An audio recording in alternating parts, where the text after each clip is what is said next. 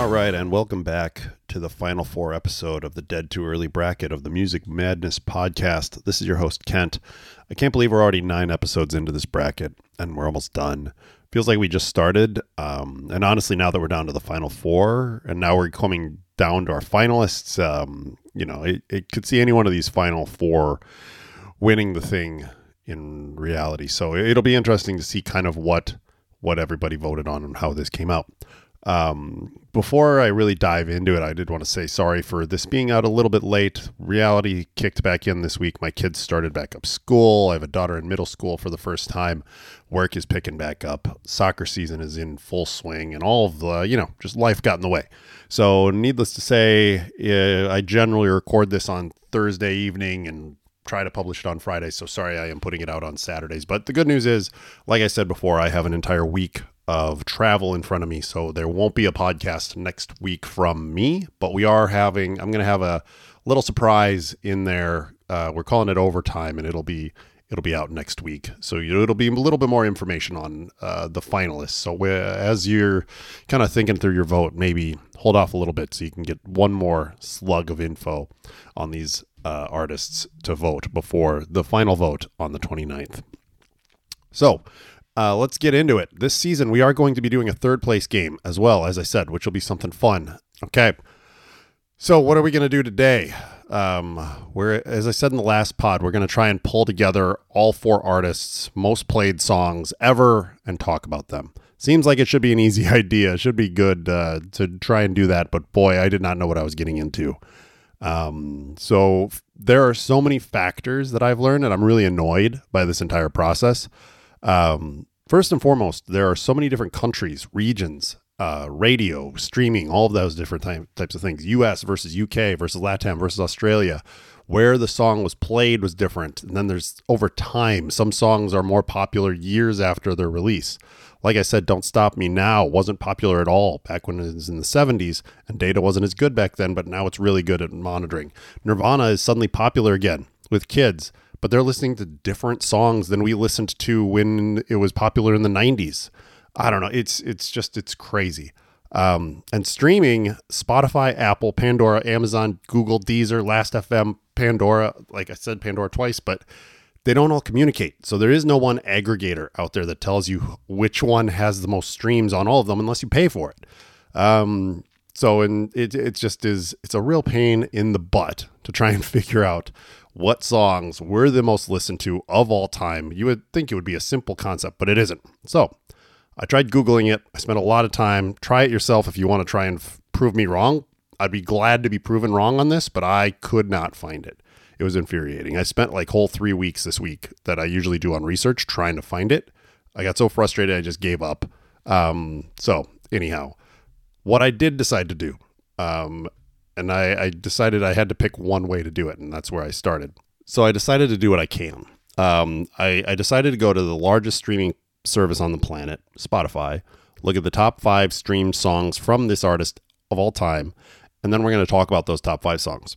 There may be some overlap between the 3 of my favorites that we talked about before, but I'll try and do a little bit more info on it and dive a little different and maybe bring some different information to the table. If not, I'll just do a little shorter blurb, but you know, there's plenty of content here.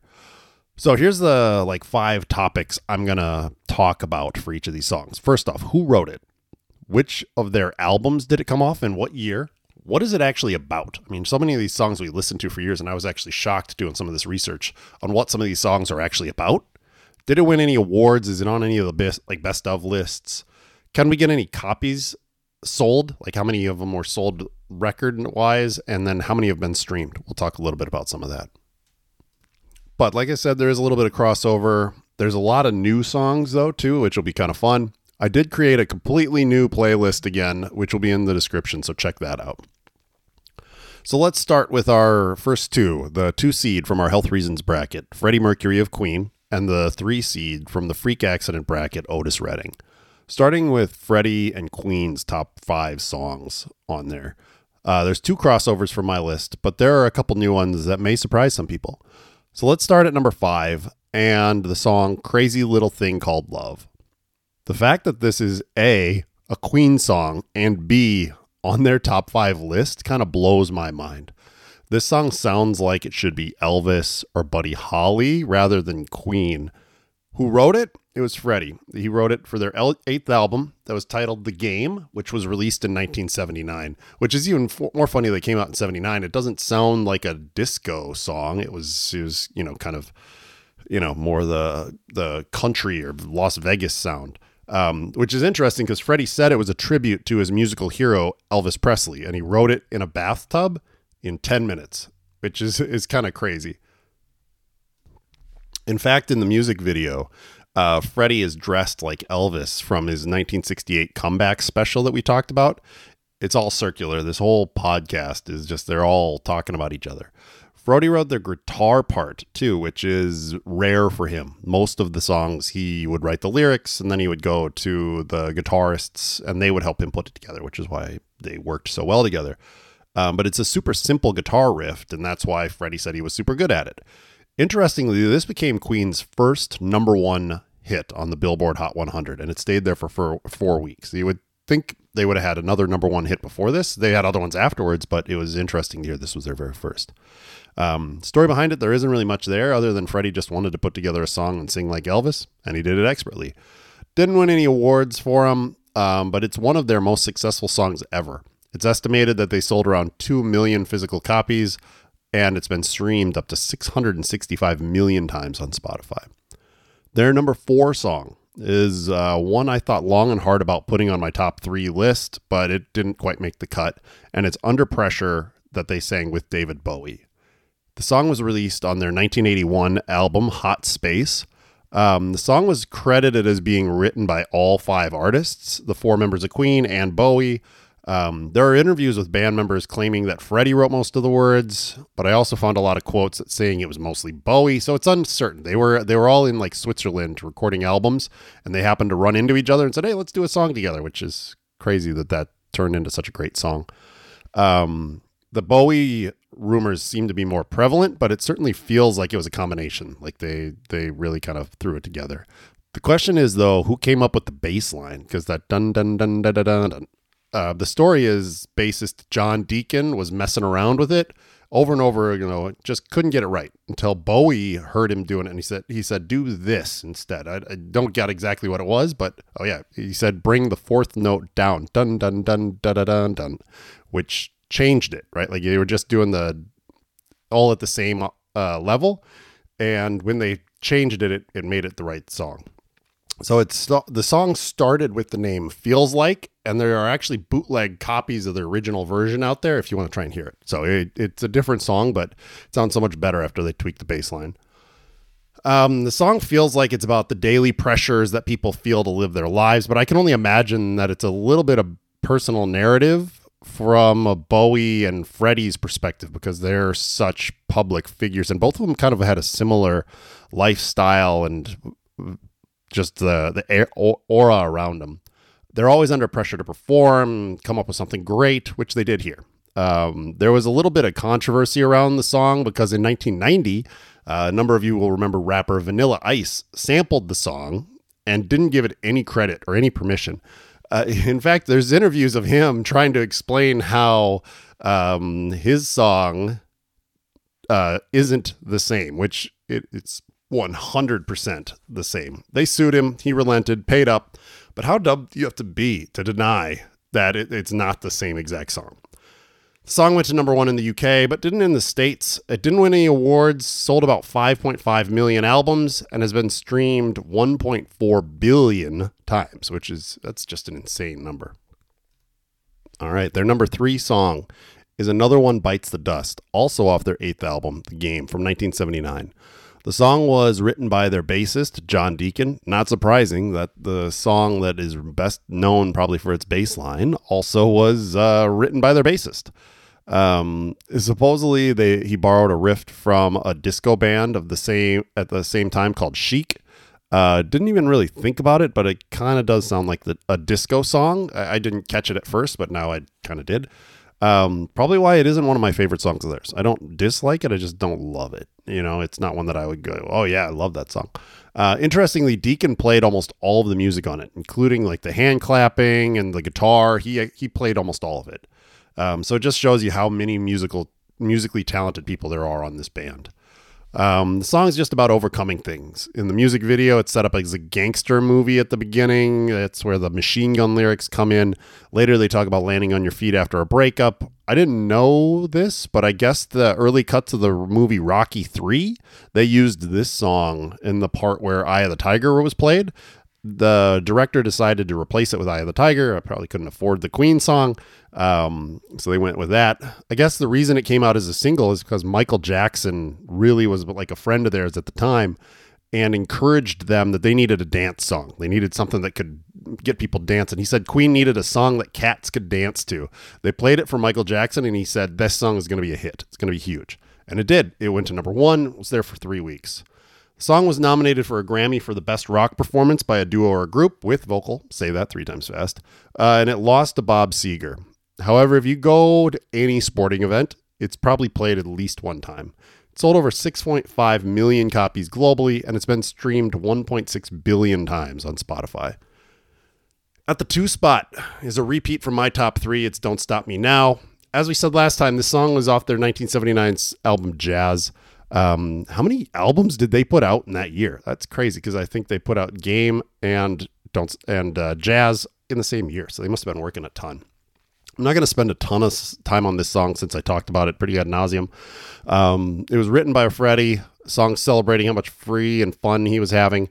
Brian May's been quoted as saying he didn't like it at the time because he felt like Freddie was kind of spiraling into drugs and sex, and this song wasn't really helping because it was about celebrating all that. But now he loves it because it's become such a celebratory song. He's seen videos of it being played at weddings and parties and stuff like that, so he's on board now.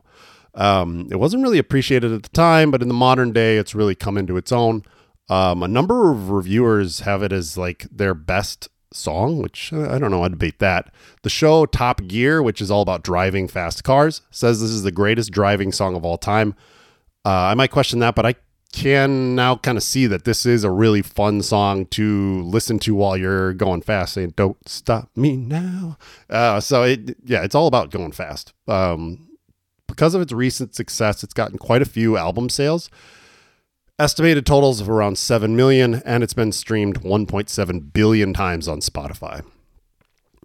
And their number one song's not going to surprise anyone. It's Bohemian Rhapsody. So I was singing this song the other day, and my girls, who are 11 and 9, were asking, what are you singing? Because it's such a weird song. There's so many funny words in it. So I had to show them the Bohemian Rhapsody scene from Wayne's World, and they thought it was hilarious. They had never seen Garth Algar before. And if you haven't seen that movie, shame on you. 1, 2, go watch it right now. But because of that scene, I know that song by heart. The song is off of their 1975 album, A Night at the Opera. The song was all written by Freddie. And like I said previously, Freddie's bandmates from his first band, Smile, said he started working on this song in 1960, and it was simply known as the cowboy song at that time. By the end, the entire song was just the band having fun, and it was almost like a parody of serious music. They put as like much crazy stuff as they possibly could fit into this song, and my God, did it work. Supposedly for the opera part, May, Mercury, and Taylor spent 10 hours a day recording the Mamma Mia, Let Me Go, Pia, that part, like that was the opera part, over and over again at different octaves, different pitches, and then they would overdub them all together. Someone pointed out on Discord this week that there was actually a version of this song where the title was Mongolian Rhapsody. Not quite as catchy, but still hilarious to kind of think the iterations that this song went through. The song did run into problems when they tried to release it because it was 6 minutes long. And at the time, nobody made 6-minute long songs.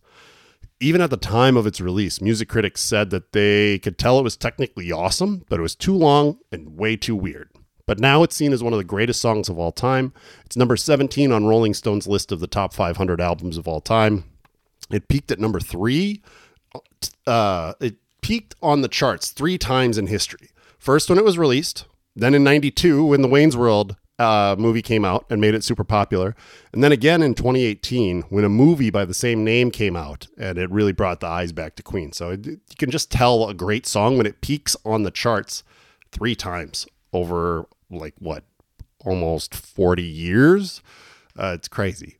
It's sold somewhere around 15 million copies and has been streamed 2.2 billion times on Spotify. So now on for Freddie's opponent, Otis Redding. So I'll be honest, this is probably the artist I knew the least about in our Final Four, probably even in our top 16. It's been interesting learning more about him and his life. But sadly, like, the information about this man is little, right? Like, there is not out a lot out there as there is about the other three artists. So, I've done my best. And sadly, the crossover with my top three and his top five is high. Like, all three of my songs are in his top five. I didn't know a lot of his music, so his top songs are the ones that I knew, but, so we'll try and do a little bit more information on some of them. Starting at number 5 is song Try a Little Tenderness. This is going to be a theme of Redding's top 5, but this is a remake of a much older song. It was written in 1932 by Jimmy Campbell, Reg Connolly, and Henry Woods. It was recorded by the Ray Noble Orchestra. From there, it was re-recorded a number of times by Bing Crosby, Frank Sinatra. It was on Redding's 5th album, The Complete and Unbelievable, The Otis Redding Dictionary of Souls. Say that one 3 times fast. In 1966. It was a song supposedly sung to men about how to treat women, specifically young girls. It was written in a very different time. So a lot of the words are actually pretty old school and misogynistic. But, it was trying to be like, be kind to younger girls, but it was, some of the things have not held up. It was his biggest song prior to Dock on the Bay. It's number 136 on the Rolling Stones list of the top 500 songs of all time as well. He sold just under 1 million copies of it, but there have been almost 140 million streams of the song on Spotify.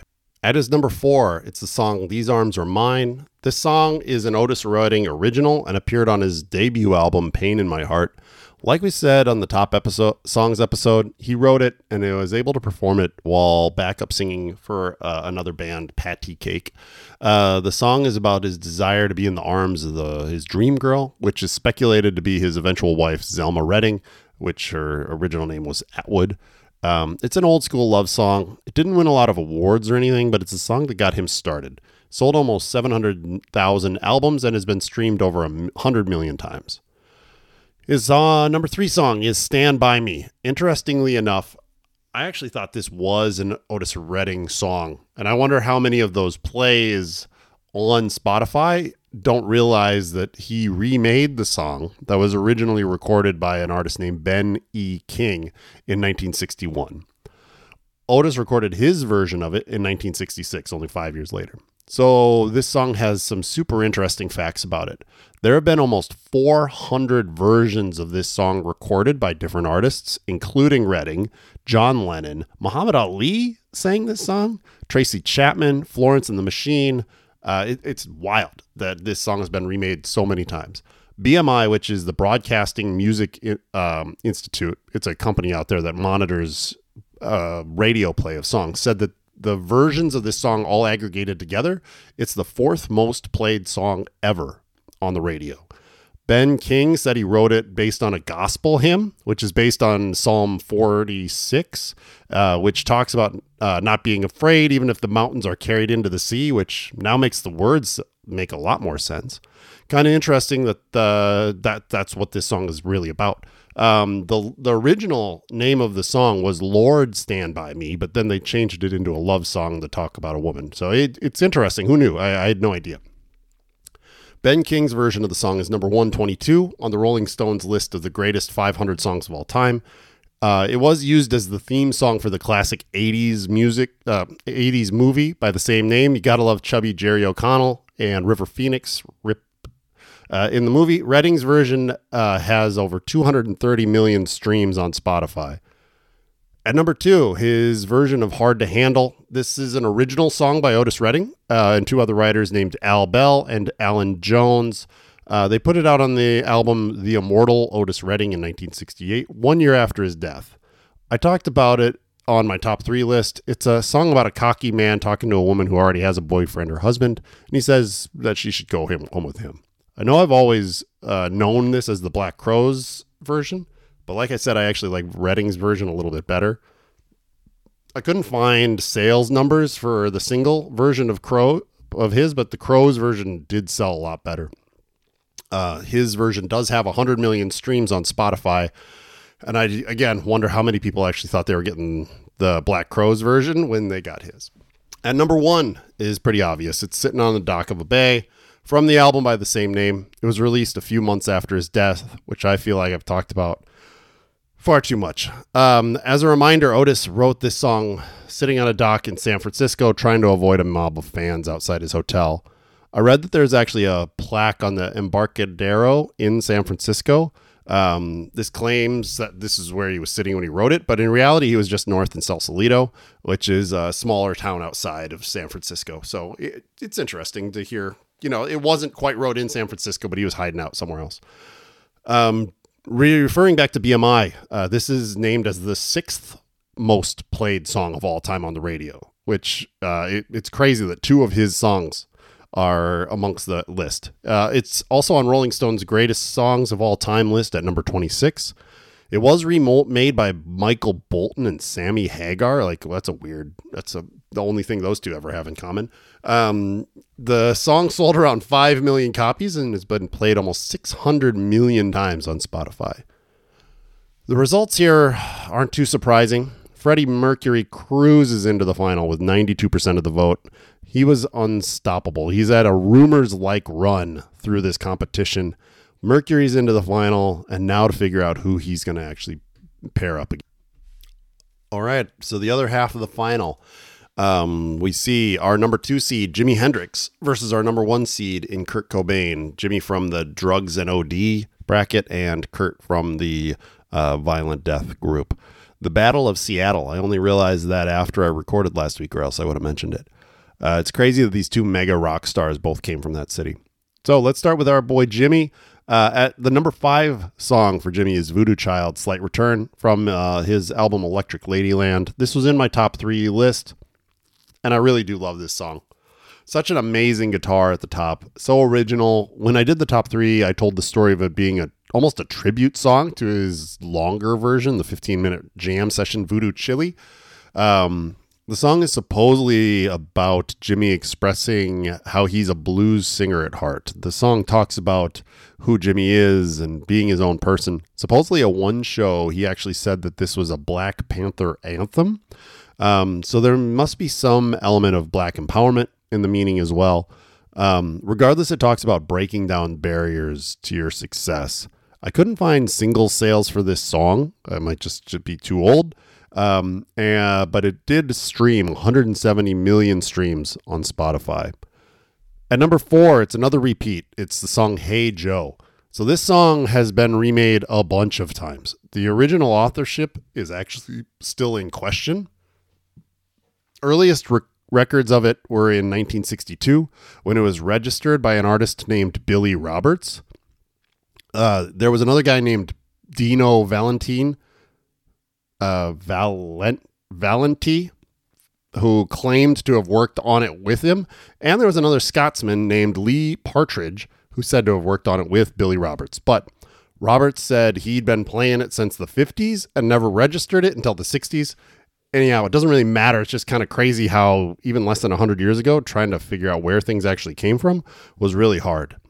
Two LA bands, The Leaves and The Birds, who had David Crosby as the lead singer, recorded versions of it in 1965 and 66. In fact, the Byrds performed it at the Monterey Pop Festival, which Jimi was also there. Jimi recorded it and put it out as a single in 1966.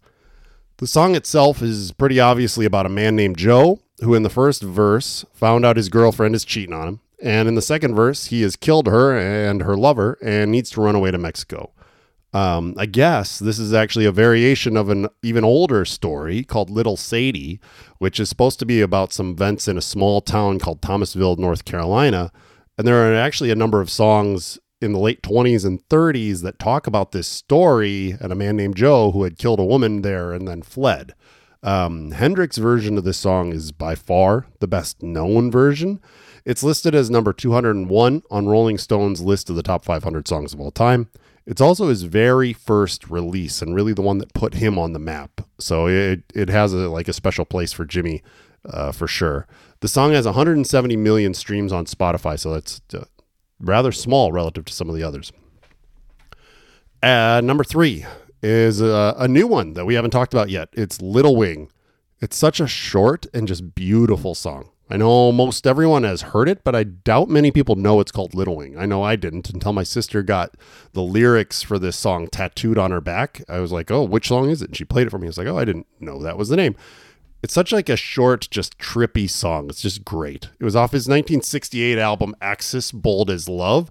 Interestingly, he uses a glockenspiel to create the dinging sound that's present kind of throughout the song, which I have no idea. I didn't know what made that noise, but I knew it was unique. So Jimmy was always cryptic about what his songs were about. Likely because he was so stoned or high, he didn't really know. But in a number of interviews, he talked about that this song had some Native American influences on the lyrics. He said that the spirits inhabit nature and animals, and in this case, it was about a woman inhabiting birds and walking through the clouds. Some critics or interpreters have like associated this as being angels, like a female form with wings. In reality, I'm not even sure Jimmy knew what it was about. It just sounded cool to talk about some of the ethereal things that he was seeing.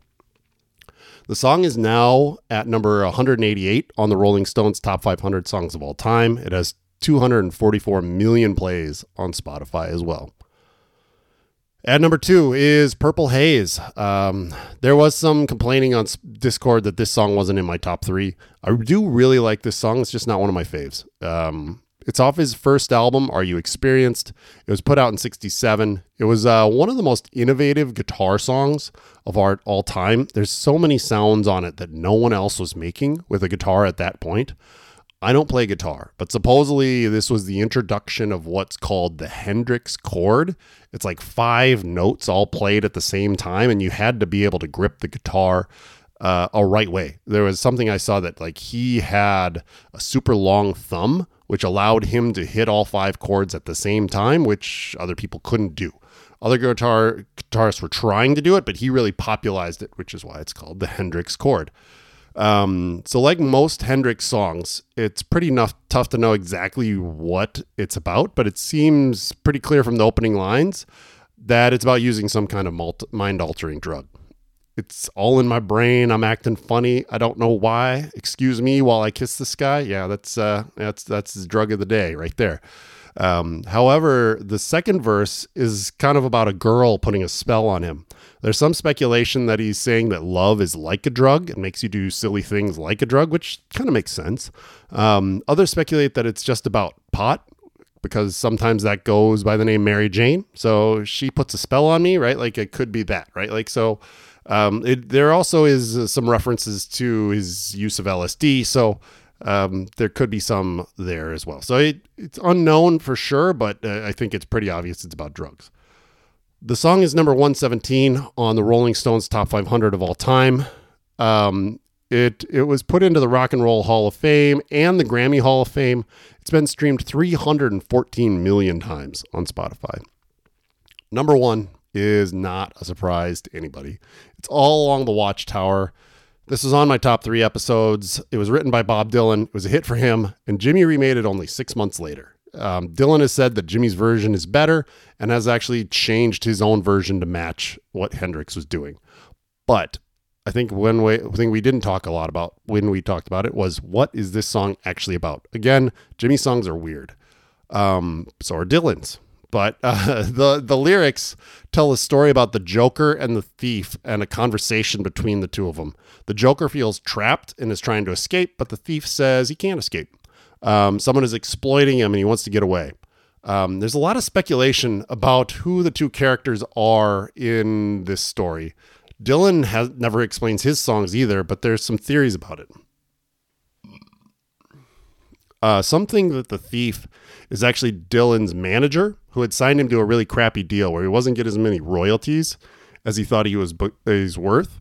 Some thought it was a conversation between him and Elvis, of all people. The most likely view is that the Joker represents like social outcasts who need to find a way to change the system. Either way, I'm not going to listen to the song the same way going forward, because it's really interesting to think about it. One other thing was Dylan had just returned from an 18-month break after he had been in a pretty serious motorcycle accident. So he really didn't care anymore. He could just kind of let loose. So that's kind of, I think, where maybe some of this came from. Either way, it's a dark, dark song, at least lyrically. Some say he wrote it to kind of reveal, like, sound like the Book of Revelations, which, you know, is kind of dark in itself. This was Jimmy's highest charting song of his career, reaching number 20 on the charts. He sold over 700,000 copies of the album and has actually 630 million streams on Spotify. So now on to his opponent, another son of Seattle, Kurt Cobain of Nirvana. And this is great. I love all five of these songs, but I didn't include any of them in my top three. These five songs are all early 90s. Angsty, thoughtful.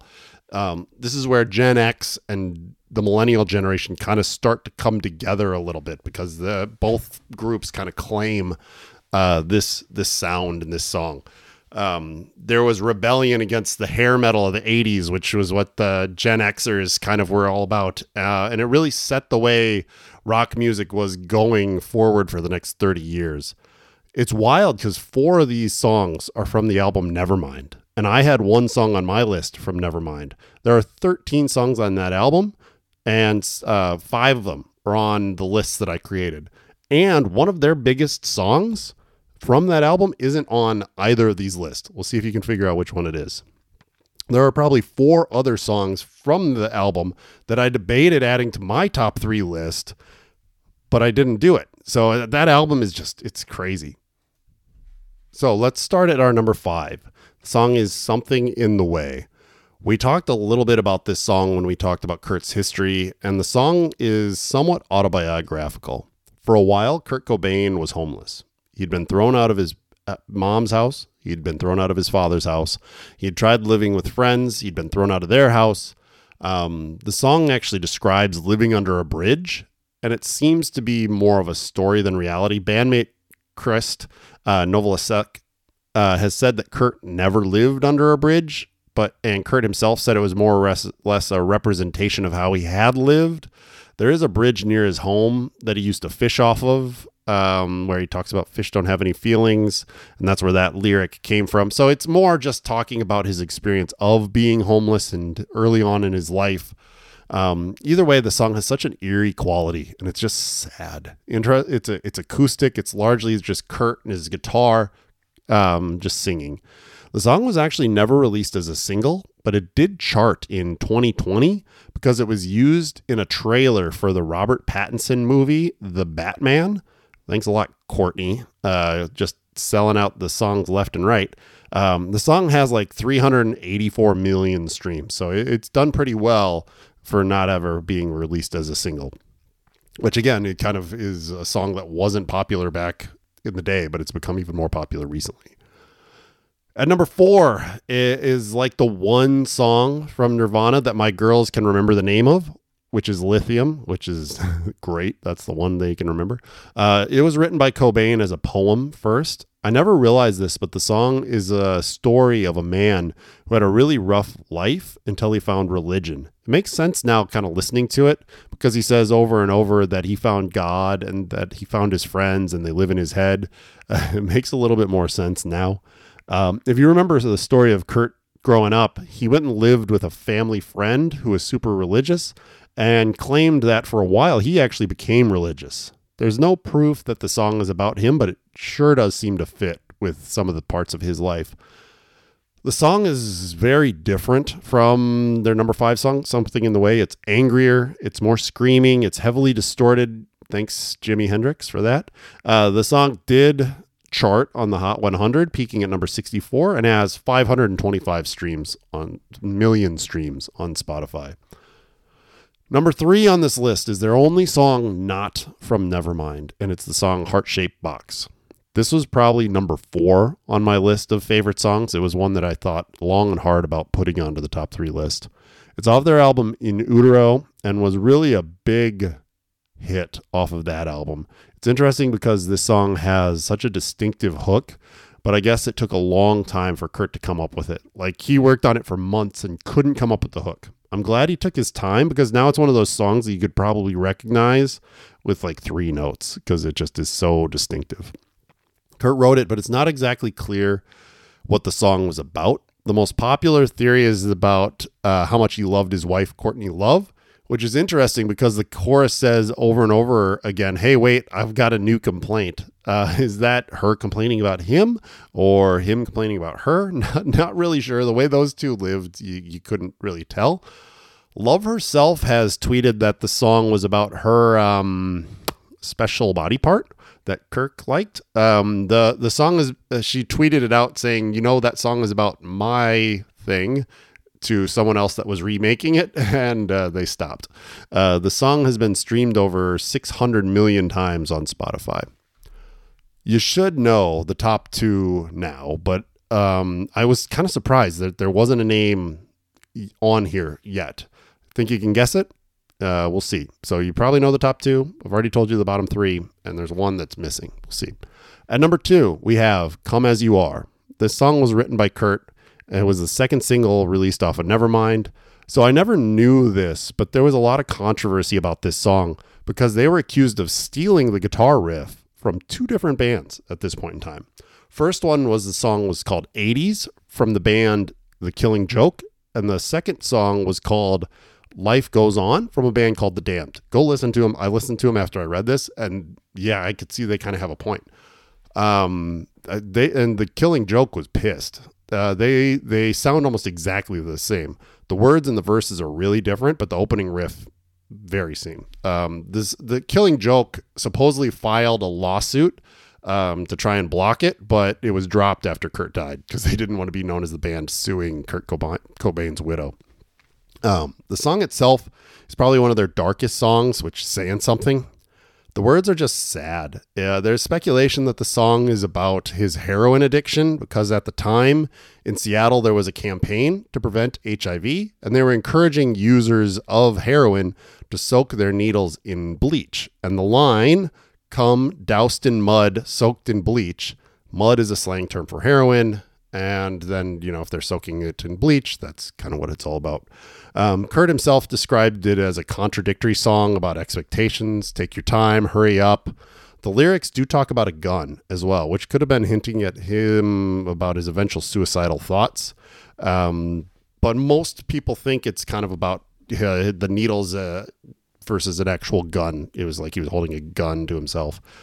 I thought it was interesting that Kurt's hometown of Aberdeen, Washington, which is just south of Seattle, has actually put up a welcome sign to their town, which reads, Come As You Are, as an homage to their famous son. So there you go. The song peaked at number 32 on the charts and was their second single that came out off of the Nevermind album. It was on the charts for 18 weeks. And this is one of their most streamed songs. It came in at 1.1 billion streams. Man, the kids nowadays really do love Nirvana. Number one should be a surprise to no one. It's their song that really started it all. It smells like Teen Spirit. That's right, a song about girls' deodorant. Like it or love it, this is one of the most influential songs of all time. It rewrote an entire genre of rock music. It brought punk, grunge, rock to the forefront, and Guns N' Roses, Poison, AC/DC, all immediately kind of fell to the back burner. They still continued to put out music, but hair metal as a genre started to die pretty much because of this song. Cobain was really the master of the guitar hook. Jimmy mastered the guitar, but just having a song that you could recognize in three notes, that's what Cobain and Nirvana are really all about. And this is probably them at their best. Interestingly, this is one of the songs on the album, the Nirvana album, Nevermind, that actually credits all three band members as writers on it. Cobain, Novoselic, and Grohl all wrote some of it.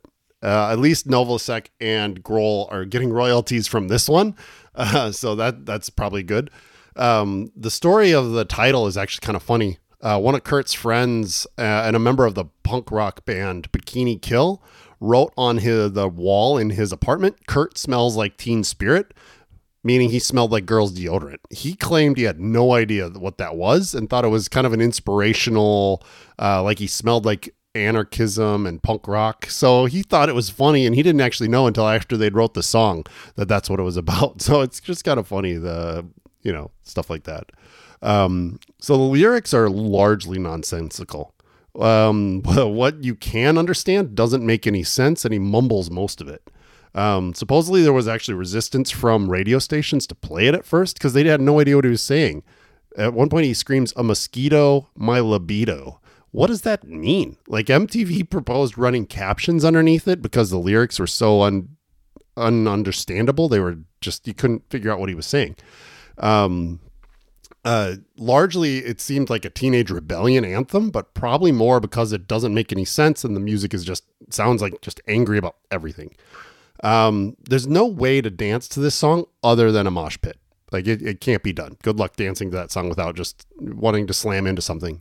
The song was played at my prom, and it quickly devolved into a mosh pit. And I remember it was back when we had CDs, and we made the CD skipping. So yeah, that just tells you how old I am. The song was meant to ease Nirvana into the radio. It wasn't meant to be their breakout song. They were supposed to have "Come As You Are" be the real big one, but kids loved it. It started getting play on radio stations, on colleges, and it blew away expectations. It went number one on the modern rock charts right away. The band became uncomfortable with how popular this song became, and they stopped playing it at concerts for a while. Kirk said in 1994 that he still liked the song, but he was embarrassed to play it because it just felt like kind of sell out, right? Like, he, especially with how he was, he just didn't like how popular it was. The song has been included on too many best of lists to include them all. It's gone into the Rock and Roll Hall of Fame's list of songs that shaped rock and roll. It's number 80 on the Recording Institute of America's list of the top 100 songs of the century. Kerrang! Magazine, it's a rock magazine, said it's the greatest song of all time. Rolling Stone listed it as number 5 on its list of the top 5 songs of all time. Cobain said he made it. He knew he had made it as a rock star when Weird Al Yankovic called them and asked if he could parody it. And he made a song called "Smells Like Nirvana." It's totally funny. I guess they told him the lyrics. He told them the lyrics and Kurt just loved it. The song is the most streamed song of all 4 of our artists, with 1.7 billion streams, which is an absolutely insane number for Spotify. So just to kind of answer the question on what song was missing, I'm shocked that the song "In Bloom" wasn't in their top 5. This was the 4th single off of Nevermind, and I can remember this song being bigger than "Come As You Are," bigger than "Heart-Shaped Box." It was probably their 2nd biggest song behind "Smells Like Teen Spirit" in the 90s. So it kind of shows you the strengths and weaknesses of using Spotify to try and do this, because that was their song. So I'm interested to hear from you all. Was that the case? Did I miss anything for some of the other artists as well? So the results kind of break my heart, but Jimi Hendrix knocks off Nirvana with 57% of the vote. I love Jimi, but hopefully you've heard my love of Nirvana come through about this. So it's sad to see them not be into the final. But there we have it. Our final 2 are Jimi Hendrix from the drug and OD bracket versus Freddie Mercury from the health reasons bracket. Honestly, this isn't a surprise. I kind of called early on that these 2 were probably going to be in our final. They also had to go through the strongest brackets, and I said that this was probably my guess. So now, do our voters prefer one of the greatest vocalists of all time or the greatest guitar player of all time? I'm not saying one of the greatest. Will certainly be interesting. Will be tough. In our 3rd place round, we have Kurt Cobain of Nirvana out of the Violent Death group versus Otis Redding from the Freak Accident bracket. Will be fun to get to talk about all 4 of them again in a couple weeks. So now for voting, like I said, again, traveling for the next week. So voting will be open all the way to September 28th. So take your time. Tell your friends to vote. Talk about it a little bit. I'm not going to leave you hanging for a week, though. But I've worked out a little surprise for you to tide you over till the final pod. We'll have something I'm going to call Overtime come out next week. And it'll do a little bit more diving into some of the little known facts about some of these artists. So if you're unsure who to vote for, feel free to wait a couple more days and you'll get a bit more color about them. Hopefully the end of this week. If you have enjoyed the episode, drop it a 5-star or thumbs up. Like always, I've included a link to vote, a link to our Discord, and a new link to a Spotify list to listen to just the songs that we talked about this week. And remember, You may not like the results, but you can't argue with the process. If you don't like how things are going, the only way to change it is to invite more of your friends with similar music taste to vote. And most of all, don't forget to enjoy the madness.